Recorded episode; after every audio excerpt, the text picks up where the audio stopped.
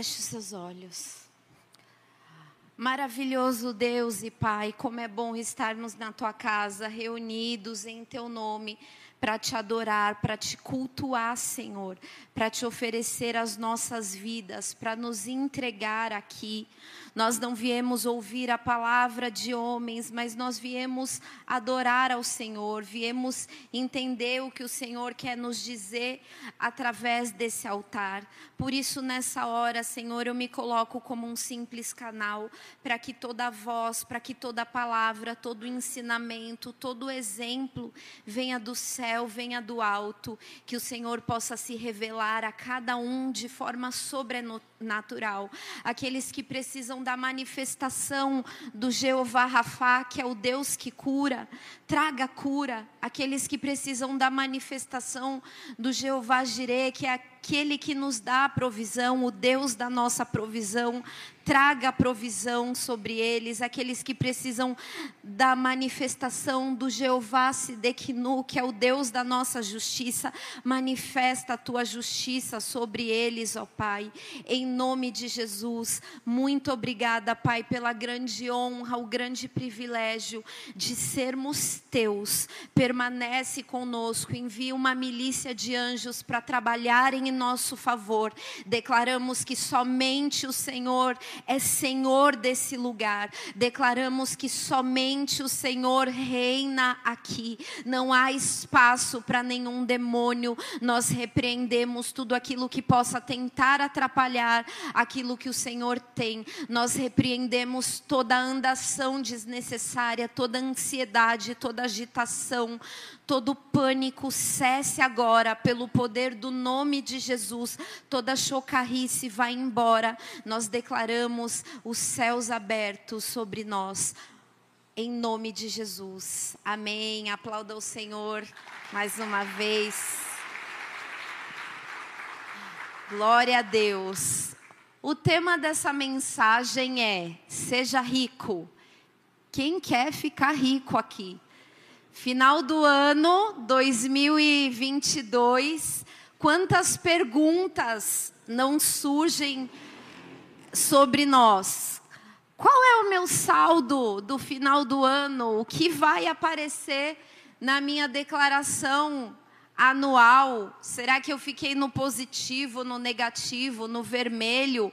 Quanto sobrou? Quanto entrou? Será que eu cresci? Será que eu estou na lista das pessoas mais ricas do Brasil, de Mogi das Cruzes? Essas perguntas, por mais que tenham um tom de brincadeira, elas passam no nosso coração. Muitas pessoas passam uma vida se fazendo perguntas e buscando isso. Então, abra a tua Bíblia comigo lá em Lucas, capítulo 6, versículo 20. Diz assim a palavra do Senhor. Então, olhando para eles, os seus discípulos, disse-lhes: Bem-aventurados vós, os pobres, porque vosso é o reino de Deus. Algumas passagens bíblicas, elas não são tão literais, elas são um tanto quanto interpretativas.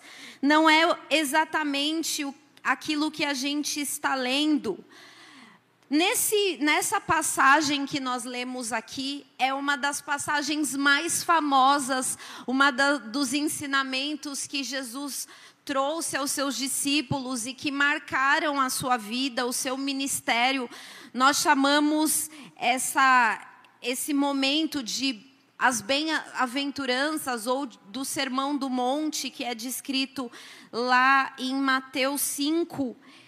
E embora não seja exatamente tão literal, se você lê com uma certa atenção, se você não tiver um tanto quanto uma hiperatividade, ler só uma palavra, não sei quantas vezes acontece com você, mas às vezes eu recebo uma mensagem no WhatsApp e eu vejo uma palavra e não entendo o texto inteiro e eu me apego naquela palavra. Outro dia uma pessoa falou assim: "Você vai no culto da manhã e eu li se eu iria no culto amanhã. Nesse texto, Jesus está dizendo: bem-aventurados os pobres. E aí a pessoa lê isso, então já sei, eu tenho que ser pobre para que o reino do céu seja meu. Mas, na verdade, ele não está falando de uma pobreza, aquela que talvez nós possamos identificar facilmente daquela pessoa que é que a sua única renda é o benefício do LOAS, que a sua única renda é o auxílio Brasil, Bolsa Família ou qualquer auxílio por parte do governo, ou se essa pessoa não tem onde morar. Então, quer dizer, pastor, aqui essas pessoas que não têm uma, um recurso financeiro, que não têm onde inclinar a sua cabeça, quer dizer que o reino dos céus pertence a elas? Não é bem assim. Jesus não estava falando aqui de uma pobreza relacionada à sua conta bancária, relacionada aos seus recursos financeiros. Jesus estava falando de uma pobreza de espírito.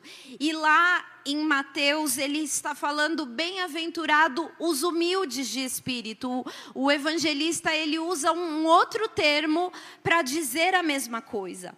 O que Jesus queria dizer sobre essa pobreza diz respeito de alguém que entende que a sua riqueza verdadeira ela está no alto.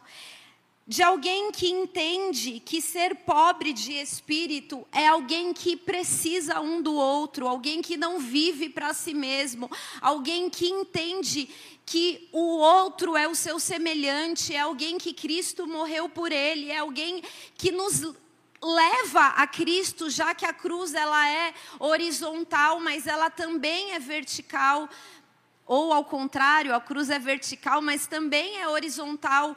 É alguém que entendeu que tudo que nós possamos conquistar nessa vida vai virar pó, vai virar nada, vai passar. Alguém que entendeu que precisa cumprir a missão daquele que o designou, custe o que custar. Ainda que você tenha que ser humilhado, ainda que você tenha que deixar tudo para trás, ainda que você tenha que ser o excluído da turma, ainda que você tenha que morrer para si mesmo. Aqueles que são pobres, de espírito, aquilo que Jesus estava ensinando aos seus discípulos, é aqueles que dependem exclusivamente da presença de Deus em tudo o que fizerem, que se rendem ao único Senhor, que não são mais amantes de si mesmos, que não levam a, a sua razão acima da palavra de Deus, acima da verdade de Deus, acima do controle, do domínio do Senhor, aqueles que querem a presença de Deus acima de todas as coisas. Você começa a ter um parâmetro que essa pobreza que Jesus estava falando, na verdade é uma riqueza, mas não essa que nós somos capazes de conquistar com a força do nosso braço, com o quanto você possa ser bem-sucedido profissionalmente, o quanto de herança você possa receber de alguém, uma herança inesperada, uma herança de paz. Esses dias eu vi uma amiga falando assim, gente, trabalhar é muito punk. Vocês são. Alguém é como eu que fica pensando: será que eu vou receber alguma herança? Será que vai acontecer alguma coisa? Será que eu vou ganhar na Mega Sena? Não estou falando que a Mega Sena é de Deus, mas na verdade, é muito legal receber algo sem esforço, mas Jesus não estava falando disso. Ele estava falando de algo espiritual.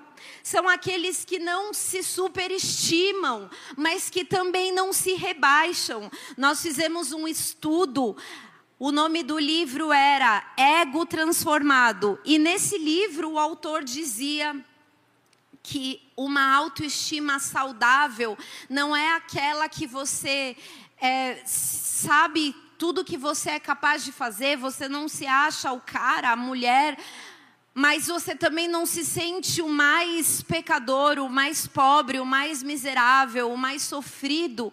Pensar demais é orgulho. Pensar de menos sobre você também é orgulho. Afinal, a palavra de Deus diz que você é a imagem e semelhança dele. Também diz que nós devemos amar o nosso próximo como amar a Deus, amar o nosso próximo como a nós mesmos, amar a Deus sobre todas as coisas. Então, pensar demais sobre si não é essa característica que Jesus está dizendo aqui, não é isso que ele quer encontrar nos nossos corações. Mas ele também não quer encontrar alguém que, que é uma vítima, mas alguém que tem uma visão coerente, alguém que entende que o Pai habita em você. Lá em Mateus 19, do versículo 22 a 24, não precisa abrir, diz assim: E ainda vos digo que é mais fácil passar um camelo pelo fundo de uma agulha do que entrar um rico no reino de Deus. Aqui, ele também não está dizendo, ah, se você conquistou muitas coisas, se o seu nome está entre as pessoas mais bem-sucedidas dessa década, então quer dizer que você não vai entrar no reino de Deus. Não é isso. Abra tua Bíblia comigo agora, lá em Filipenses, no capítulo 2. Filipenses 2, versículo 2. Diz assim: Completai a minha alegria, de modo que pensais a mesma coisa, tenhais o mesmo amor, sejais unidos de alma, tendo o mesmo sentimento. Nada façais por partidarismo ou vanglória, mas por humildade, considerando cada um os outros superiores a si mesmo. Não tenha cada um em vista o que é propriamente seu, senão também cada qual o que é dos outros. Olha essa lição que o apóstolo está nos dando. Que na verdade nós temos que dar a cada um o que é devido a ele. E além disso, nós temos que considerar o outro superiores a nós. Será que o que o apóstolo Paulo estava querendo dizer é que nós deveríamos, devemos, ah, essa mulher é mais bonita que eu. Essa pessoa é mais bem sucedida, essa pessoa é, é mais rica, ou essa pessoa é mais pobre. Não era isso, ele estava dizendo no sentido da honra, no sentido da consideração, no sentido de se importar. Algo que vai completamente fora da direção na contramão do que nós vivemos nos dias atuais. Nos dias atuais, o que nós entendemos? O que nós ouvimos? Qual é a cultura da nossa geração? Que nós temos que ter as nossas conquistas individuais e não importa o outro. Que cada um tem que viver a sua vida, que cada um tem que ser o seu próprio Deus que cada um tem que ter a sua rotina e não importa o que o outro está vivendo do seu lado, mas os padrões da palavra de Deus, eles são outros. Alguém que considera o outro porque o seu coração está em Jesus, porque imita ao seu Senhor, porque foi isso que ele fez. Jesus, logo um pouquinho depois, ele diz isso aqui que Jesus ele não levou em conta o fato dele ser Deus, mas ele considerou a humanidade mais importante, mais necessitada do que ele mesmo. Ele assumiu a forma de servo, tornando em semelhança de homem, e a si mesmo se humilhou. Ou seja, esse capítulo é uma verdadeira exortação à humildade. E o que Jesus estava ensinando aos discípulos nessas bem-aventuranças acerca da pobreza é que nós sejamos humildes. Muitas pessoas têm muitos recursos financeiros e são orgulhosas.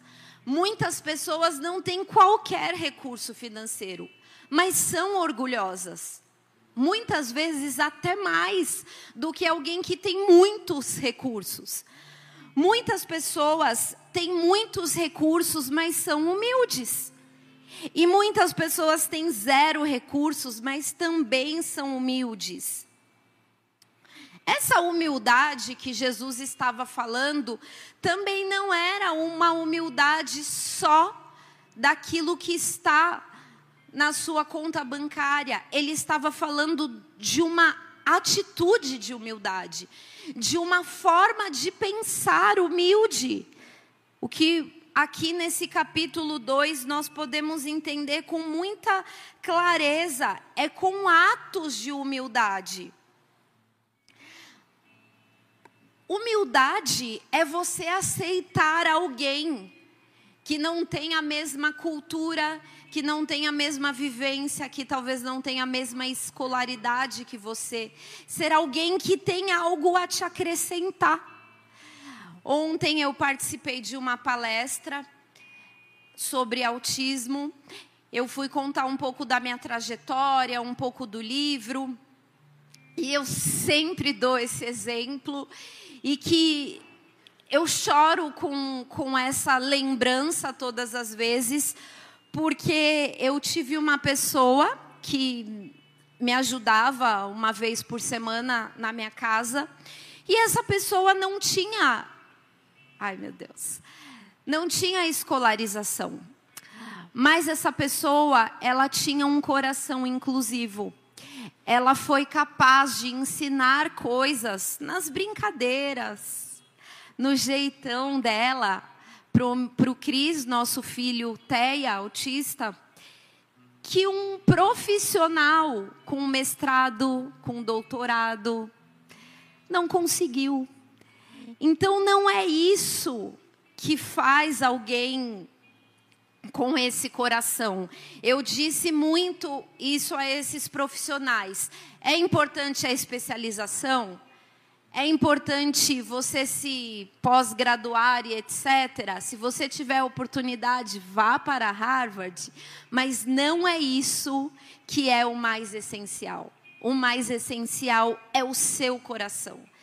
Jesus, ele nos ensina a isso, ter um olhar de humildade, ter um coração desprendido de si mesmo. Não é a falsa humildade, aquele olhar mais baixo. Talvez isso é importante, porque as pessoas elas ficam na defensiva quando ela se depara com uma pessoa mais bonita, ou com uma pessoa mais rica, ou com uma pessoa que tem uma autoridade. Talvez seja importante abaixar um pouco a cabeça para essa pessoa se sentir mais à vontade, mas é o coração, não é uma expressão, o que a gente chama de falsa humildade, é de um coração preparado obediente, um coração disposto a, a ouvir o outro, a entender. Cara, essa pessoa tem algo a me ensinar. E depois que eu passei a falar sobre inclusão, entender sobre inclusão, sentir a necessidade de inclusão, eu entendi que muitas pessoas que aos meus olhos não tinham nada a oferecer, que eram pessoas muito inclusivas. Ontem, no, no lançamento do livro à noite, do Pedro, a acompanhante da escola, ela entrou aqui com um lencinho assim. Eu falei: não, isso é o reino de Deus. Isso é o reino de Deus. Porque o coração dela estava feliz, porque o seu aluno porque alguém que ela investe tempo, que ela investe o seu coração, ele estava vivendo uma conquista. E eu falei, pensei, lembrei dessa palavra, eu falei, cara, eu sou muito rica. Eu sou muito rica mesmo. Eu já fui muito ridicularizada principalmente na adolescência, quando era o auge daquela teologia da prosperidade. Mas e aí? Quais são as suas as suas posses? E eu não entendia, e depois de um tempo eu entendi, cara, a riqueza é agregar na vida do outro. É por isso que Jesus falou: esses felizes, quando ele diz bem-aventurado, ele está dizendo felizes, abençoados. Vocês vão encontrar a verdadeira felicidade quando vocês forem humildes de espírito, quando vocês forem pobres de espírito, quando vocês tiverem esse sentimento que eu tenho, que ele tem, que Jesus teve pela humanidade, o reino de vocês, o reino de Deus será de vocês quando vocês alcançarem esse coração. Pastor, o que eu preciso alcançar? Você precisa alcançar a humildade de espírito. Não é uma aparência de humildade Muitas vezes nós não queremos escutar pessoas comuns, isso é muito é, visto no ambiente da igreja. Às vezes, um líder, um pastor, ele passa dias, anos, meses, semanas te ensinando algo. E aí, porque ele não é alguém famoso, ele não é alguém que tem os seus milhares de seguidores, quando você escuta uma palavra daquele cara que é famoso, daquele cara que tem um milhão de visualizações, ah, é isso. E aí você vem, ah, eu entendi. Cara, você já está ouvindo isso há anos, mas você não abriu o teu coração o teu coração não se tornou pobre, o teu coração não se tornou humilde para ouvir o outro. Aquela mãe ou pai que todo dia ensina o filho, mas aí vem o influencer e fala a mesma coisa, talvez com outras palavras, talvez com uma linguagem mais moderna, e o cara, ah, era isso. um dos maiores nomes da história da palavra de Deus e que me inspira muito, um dos patriarcas da fé. Ele era um homem extremamente rico, mas um homem que nós podemos enxergar, enxergar pobreza no seu espírito. Vamos lá para Gênesis.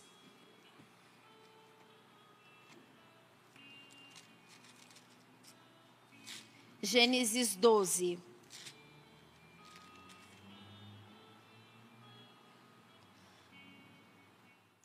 Esse homem ele recebe um chamado, uma convocação da parte de Deus, como cada um de nós.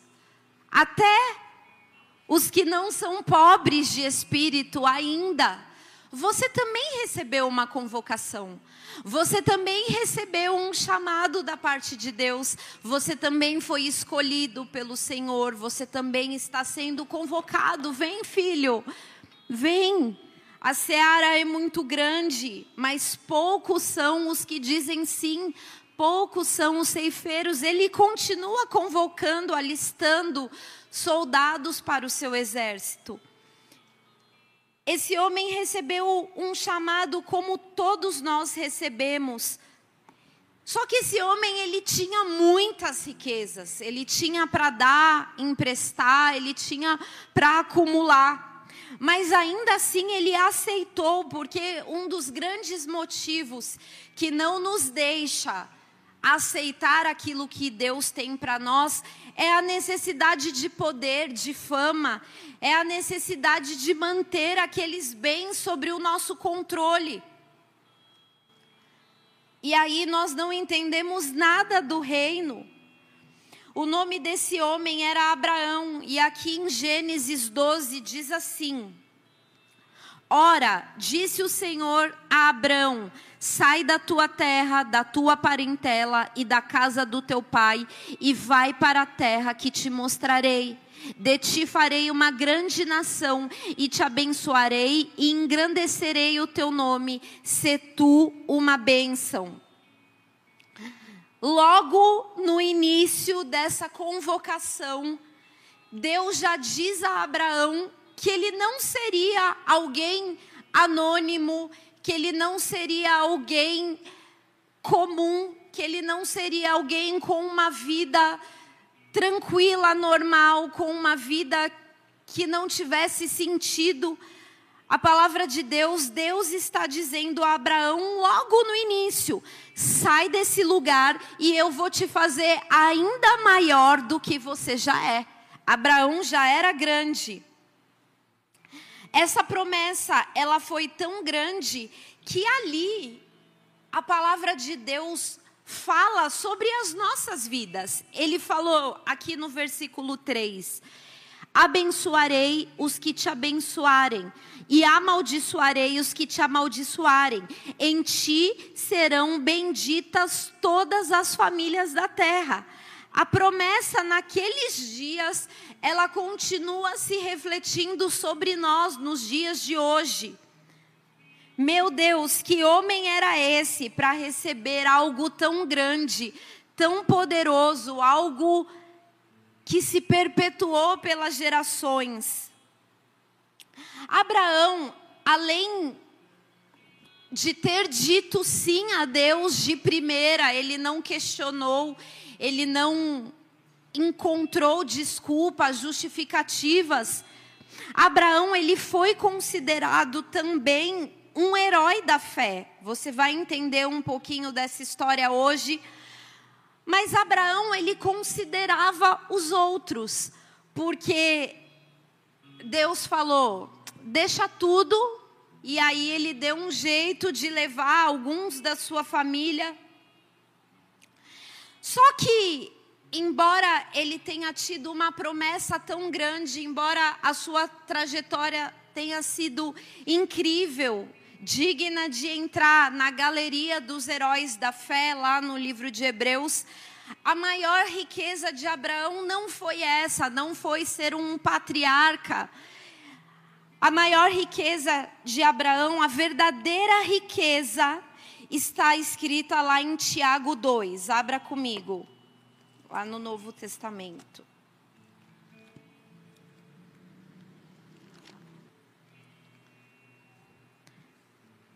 Tiago 2, é, 23 diz assim: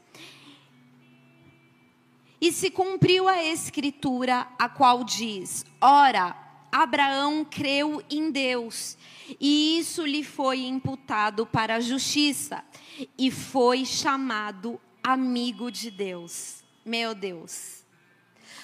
A verdadeira riqueza da vida de Abraão, embora ele tenha tido muitas conquistas, vivido muitos milagres, embora ele tenha deixado riqueza para os seus filhos, para os filhos dos seus filhos, a maior riqueza de Abraão é que por causa da sua humildade, por causa da sua pobreza de espírito, por causa da sua necessidade de Deus, por causa da sua rendição a Deus, ele foi chamado amigo de Deus. Isaías 41, 8 diz assim: Porém, ó Israel, servo meu, tu, Jacó, a quem elegi, descendência de Abraão, meu amigo.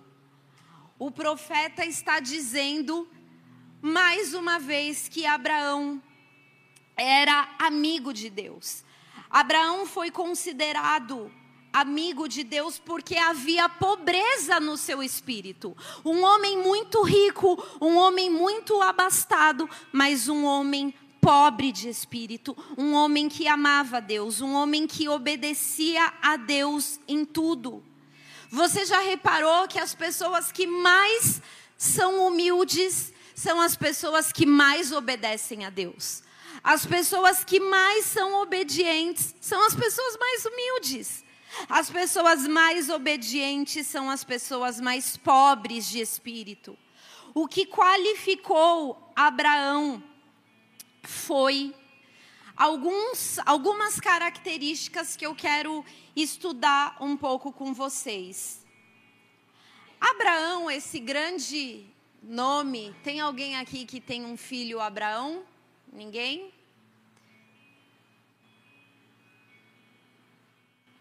Já anota aí, quem sabe. Tem um casal lá de Brasília, de presbíteros, que o primeiro filho deles é o Abraão. E aí eles perguntaram, né? Contaram, olha, tal, se for menino vai ser Abraão. E aí eu falei, ah, não é comum, ele é, por isso mesmo, para começar a ficar. Falei, tá bom. gosto é gosto. Bom, esse homem, ele tinha uma fé sem igual. Abra tua Bíblia em Romanos 4. A partir do versículo 13, diz assim: Não foi por intermédio da lei que a Abraão ou a sua descendência coube a promessa de ser herdeiro do mundo, e sim mediante a justiça da fé porque se os da lei é que são os herdeiros, anula-se a fé e cancela-se a promessa. Porque a lei suscita ira, mas onde não há lei também não há transgressão. Essa é a razão porque provém da fé, para que seja segundo a graça, a fim de que seja firme a promessa para toda a descendência, não somente ao que está no regime da lei, mas também ao que é da fé que teve Abraão, porque Abraão é pai de todos nós como está escrito: por pai de muitas nações te constituí, perante aquele no qual creu, o Deus que vivifica os mortos e chama à existência as coisas que não existem. Por causa da fé de Abraão, por causa da obediência, por causa dessa pobreza que havia no seu coração e não na sua, nas suas posses, por causa dessa dependência completa de Deus, Abraão foi considerado o pai da fé. Abraão foi considerado o pai das nações. Deus escolheu Abraão para isso e ele disse sim. E ele obedeceu e ele fez jus àquele título que Deus de cara chegou dando a ele, falou: Olha, é isso que você é. E ele disse: É como se ele dissesse: Tá bom, Senhor, o que é que eu preciso fazer, eu farei. Sabe qual é a nossa dificuldade, igreja? É que nós queremos obedecer parcialmente. Nós queremos obedecer até o ponto que não nos custe nada, até o ponto que não custe a nossa reputação, até o ponto que não custe os nossos próprios prazeres. Ah, eu vou levantar a minha mão para receber Jesus como meu Salvador. Isso não é difícil. Andar com Deus é muito simples. Servir a Deus é muito simples, mas exige uma entrega total. A Bíblia fala que quando nós confessamos Jesus com nossos lábios, nós somos salvos. Então é muito simples fazer essa oração. Mas andar, cumprir a carreira que nos é proposta, vai te exigir uma obediência completa e não parcial. Vamos para Hebreus 11.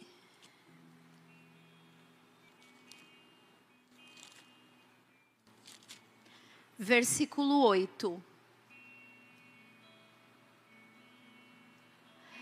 Pela fé, Abra Abraão, quando chamado, obedeceu, a fim de ir para um lugar que, deveria, que devia receber por herança, e partiu sem saber aonde ia. Esse homem obedeceu sem saber o que lhe esperava. é essa humildade, é essa obediência que o Senhor quer encontrar em nós. Uma obediência que nós não não questionamos a Ele, Senhor, mas o que vai acontecer amanhã? Qual é a consequência de fazer o que o Senhor está me pedindo? Qual é, qual é o risco que eu corro por te obedecer 100%? Abraão, ele estava firmado, não naquilo que o esperava. Ele estava firmado na voz que o atraiu, na voz que o chamou, na voz que de uma forma muito clara o chamou e ele de imediato obedeceu. A nossa obediência, igreja, ela precisa crescer. Nós precisamos ultrapassar esse nível de uma obediência condicional, de uma obediência superficial, para uma obediência incondicional. Agora, pula para o versículo 17, por favor. Pela fé, Abraão, quando posto à prova, ofereceu Isaque. Estava mesmo para sacrificar o seu unigênito, aquele que o acolheu alegremente as promessas. A quem se tinha dito: em Isaque será chamada a tua descendência. Esse momento, igreja, foi um marco para a história da humanidade. É impossível ler essa história e não se surpreender, e não se inspirar, e não falar: meu Deus, que fé é essa? Que obediência é essa? Que humildade? Que amor é esse? A palavra de Deus, ao reino de Deus, a Deus, que ele foi capaz de levar o seu próprio filho à prova. Um dia, Deus diz isso a ele. Vamos em Gênesis 22, vamos ver se eu marquei certo o capítulo. Diz assim: Depois dessas coisas, pôs Deus Abraão à prova. Ele disse: Abraão, este lhe respondeu: Eis-me aqui. Acrescentou Deus: Toma teu filho, teu único filho, Isaque, a quem amas, e vai-te à terra de Moriá. Oferece-o ali em holocausto sobre um dos montes que eu te mostrarei. Levantou-se, pois, Abraão de madrugada e, tendo preparado o seu jumento, tomou consigo dois dos seus servos e a Isaque, seu filho rachou lenha para o holocausto e foi para o lugar que Deus lhe havia indicado. Ao terceiro dia, erguendo Abraão os olhos, viu o lugar de longe. Então disse a seus servos: Esperai aqui com o jumento, eu e o rapaz iremos até lá, e havendo adorado, voltaremos para junto de vós. Tomou Abraão a lenha do holocausto e a colocou sobre Isaque, seu filho. Ele, porém, levava nas mãos o fogo e o cutelo. Assim caminhavam ambos juntos. Quando Isaque disse a Abraão, seu pai: Meu pai, respondeu Abraão: Eis aqui, meu filho, eis-me aqui, meu filho. Perguntou-lhe Isaque: Eis o fogo e a lenha, mas aonde está o cordeiro para o holocausto? Respondeu Abraão: Deus proverá para si, meu filho, o cordeiro para o holocausto, e seguiam ambos juntos. Chegaram ao lugar que Deus lhe havia designado. Edificou Abraão um altar, sobre ele dispôs a lenha, amarrou Isaque, seu filho, e o deitou no altar em cima da lenha. E estendendo a mão, tomou o cutelo para imolar o filho. Mas do céu lhe bradou o anjo do Senhor: Abraão, Abraão. Ele respondeu: Eis-me aqui. Então lhe disse: Não estenda a mão sobre o rapaz e nada lhe faças, pois agora sei que temes a Deus, porquanto não me negaste o filho, o teu único filho. Tendo Abraão erguido os olhos, viu atrás de si um carneiro preso pelos chifres entre os arbustos. Tomou Abraão o carneiro e ofereceu em holocausto em lugar do seu filho. E pôs Abraão por nome aquele lugar: O Senhor proverá. Daí dizer-se até o dia de hoje: No monte do Senhor se proverá. Glória a Deus. Aplaudo o nome do Senhor por isso. Aleluia. Um dos momentos mais difíceis da história bíblica, onde um pai tem que entregar o seu filho ali por obediência e amor. Mas olha o que nós lemos aqui em Hebreus. Abraão, ele talvez não totalmente consciente, com aquela dúvida que nós costumamos ficar. Bom, Deus disse, Deus fez promessas a ele. Deus disse que abençoaria a vida dele, que nele seriam benditas todas as famílias da terra, que a descendência dele seria grande. Mas como isso aconteceria se ele sacrificasse o seu filho, o filho da promessa? Provavelmente Abraão se lembrava: bom, Deus disse isso, mas Deus também está falando para eu obedecer, mas Ele também pode prover, porque Ele disse isso a Isaac. Deus proverá o cordeiro. O nível de fé, de obediência que esse homem andou, não era natural, não era normal, era de alguém, igreja, que entendeu a comunhão com Deus como algo muito maior que se faz uma vez por semana, como algo muito maior que uma religião que pode te levar para o céu. Mas ele fez desse Deus, dessa voz, ele fez desse pai o seu amigo. A diferença daquelas pessoas que permanecem na caminhada, daquelas pessoas que cumprem a sua carreira, o seu chamado, o seu comissionamento, são aquelas pessoas que ultrapassam a barreira de serem ouvintes e se tornam amigos. É algo muito mais profundo. É algo possível a todos nós. É um convite a toda a humanidade mas nem todos conseguem ultrapassar cada, cada aprovação. São as provações, são as privações que nos levam para mais perto de Deus, são as nossas renúncias dos nossos sentimentos. Quantas pessoas não conseguem ter uma amizade maior com com o Espírito Santo de Deus porque estão amarguradas, porque estão cheias de si mesmas. Quando você não perdoa, quando você não deixa para trás, você está sendo você não está sendo humilde de espírito.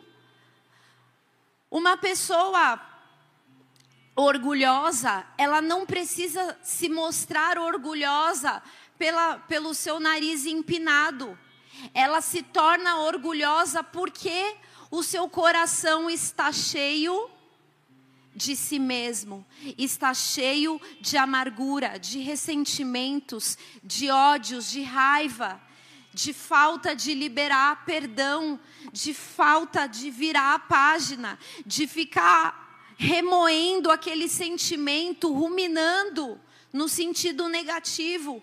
Nós temos que ruminar é a palavra de Deus e não ruminar a ofensa que o outro te fez. Quando você está nessa condição, você está se separando de Deus. Por isso que lá em Hebreus também diz que nós temos que nos santificar para ver a Deus. E a santificação é você se separar de você mesmo. E a santificação é você não remoer aquilo que te fizeram. É você não querer o juízo do outro e esquecer que o juízo ele tem que começar em você. Uma vez eu ouvi isso. Antes de pedir a justiça para o outro, lembre que a justiça começa em você. E aí você pensa duas vezes antes de falar, Senhor, faça justiça. Porque a justiça, ela é igual. A justiça começa em nós. Então, deixa o teu coração, a tua alma, a tua razão se calar porque isso não vai te fazer entrar nesse nível de amizade, de comunhão, de experiências sobrenaturais com a presença de Deus, com a intimidade com Deus. Muitas pessoas têm uma vida de oração incrível, de conhecimento da palavra incrível, mas não abriram o seu coração para deixar as ofensas, para deixar aquilo que te fizeram, para ser menos menos of, ofendidos, ofensíveis. Está errado, mas é tipo isso. Menos de nós, menos de nós, mais do Senhor. Abraão se libertou da ofensa que ao longo da sua trajetória inteira ele viveu. Ele viveu a ofensa por parte da sua família. Ele viveu a ofensa até por parte da sua esposa. Ele não deixou o seu coração se amargurar porque ele teve que esperar 25 anos. Quando Deus fez a promessa a Abraão, para nós já, já estaria tudo perdido. Abraão tinha 75 anos quando Deus disse a ele tudo isso. Em ti farei bendita todas as famílias da terra, a tua descendência será maior que todas as estrelas do céu, se é que você pode contar. E demorou, igreja, 25 anos, só os 100 anos, Isaac nasceu. Quantas coisas você não espera há tantos anos e ao longo da caminhada, sabe o que acontece? Você começa a ficar revoltada com Deus, revoltado com Deus, você começa a, a se amargurar. Muitas pessoas, ela não tem mágoa de outros, ela tem mágoa de Deus porque Deus não a correspondeu naquele dia, naquela hora, naquele tempo que ela esperava. Senhor, mais um ano, mais 2022 terminando. E aí, Abraão guardou o seu coração, porque o seu coração era pobre porque o seu coração era humilde, porque o seu coração não estava ali, Deus e a promessa, Deus e não sei o que. A amizade com Deus era o seu valor, a amizade com Deus era, era algo tão inspirador, igreja. Todas as vezes que eu ia nos montes da vida, depois que a gente tem filho é mais difícil e tal, eu lembrava de Abraão e de Moisés. Se eles viram a Deus, claro que naquela ignorância, né, não é só no monte, um monte a gente faz em qualquer lugar.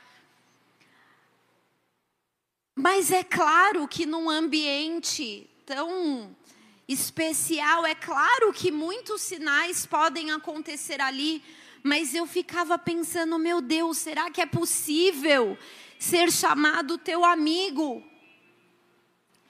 Abra tua Bíblia em João 15.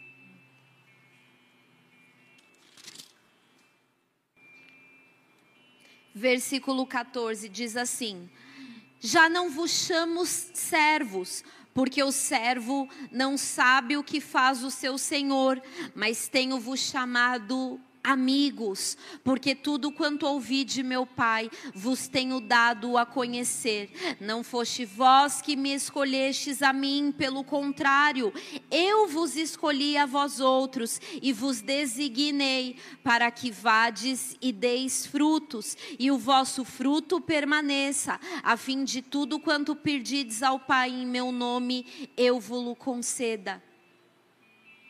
Ele não nos chama de qualquer um. Ele nos chama de amigo, de amigos, mas se nós fizermos aquilo que Ele nos manda.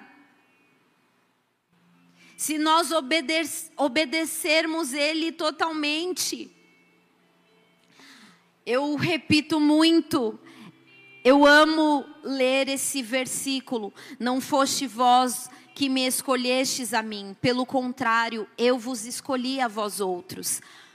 A questão é: os escolhidos não são os preferidos, os privilegiados, mas são os que permanecem com o seu coração pobre.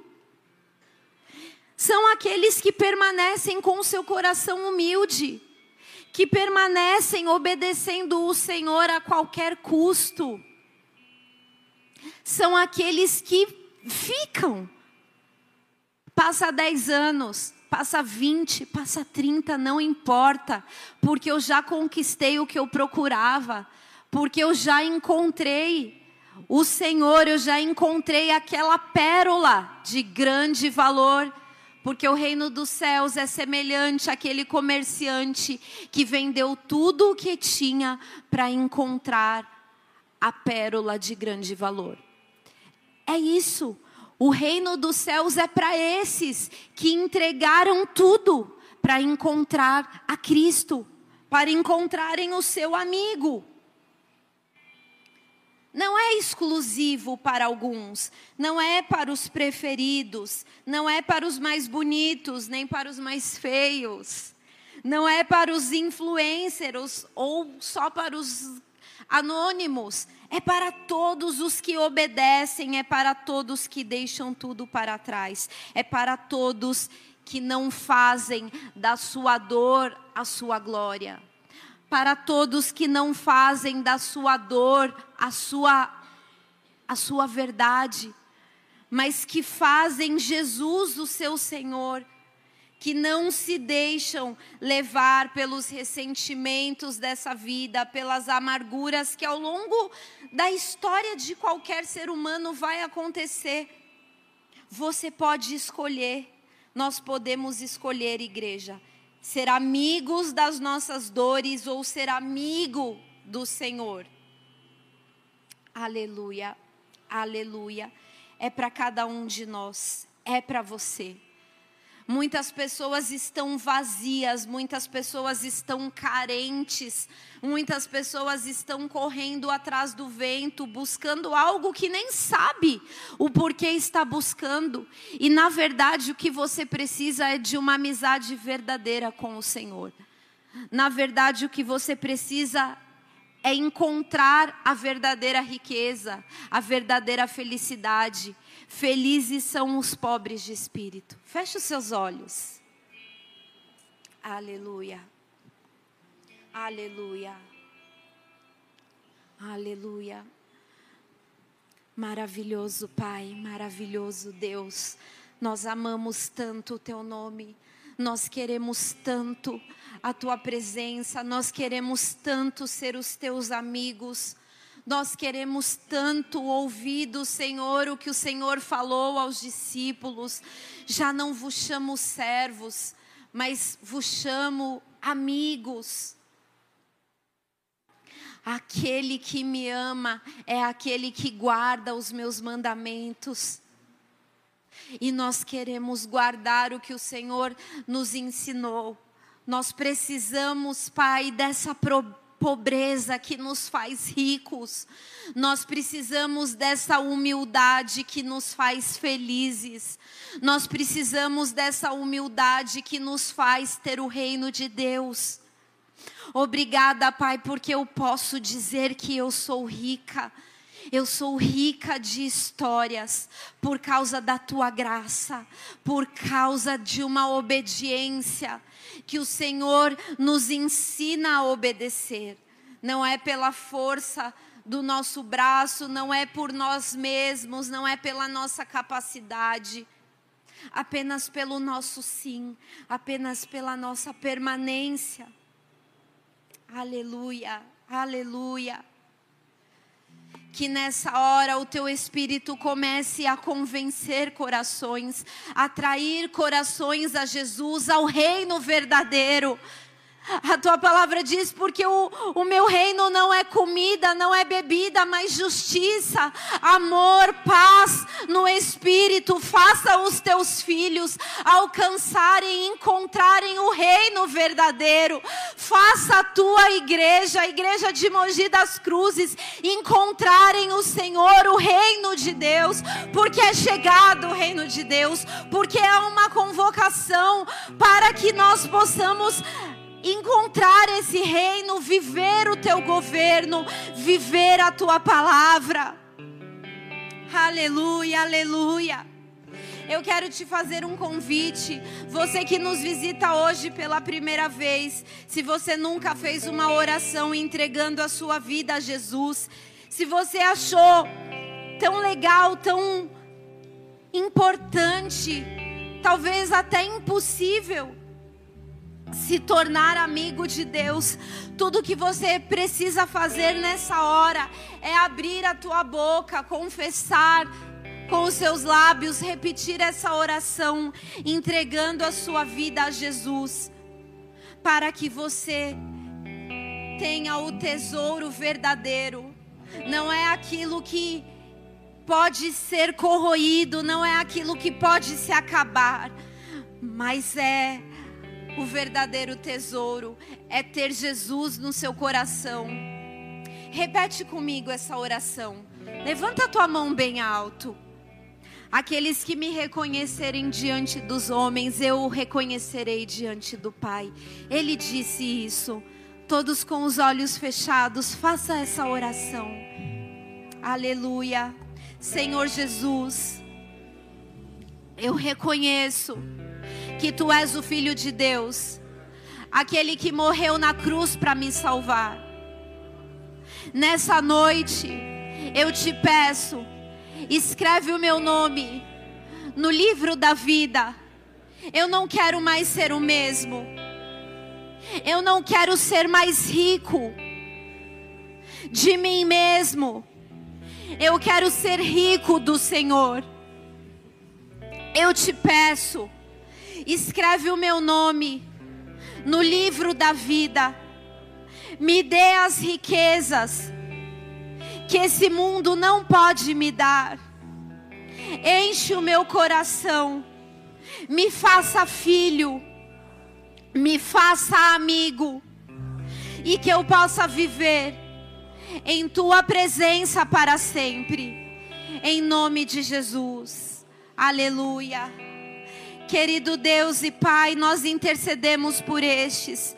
Te pedimos, Pai, que não seja só palavras da boca para fora, mas que a partir de hoje eles vivam em tua presença, que a partir de hoje eles passem dia a dia terem experiências com o amigo Espírito Santo.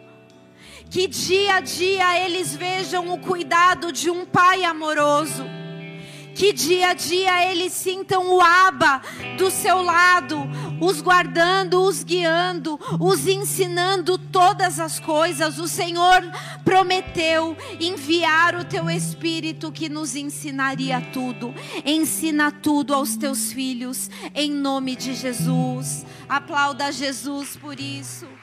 Aleluia.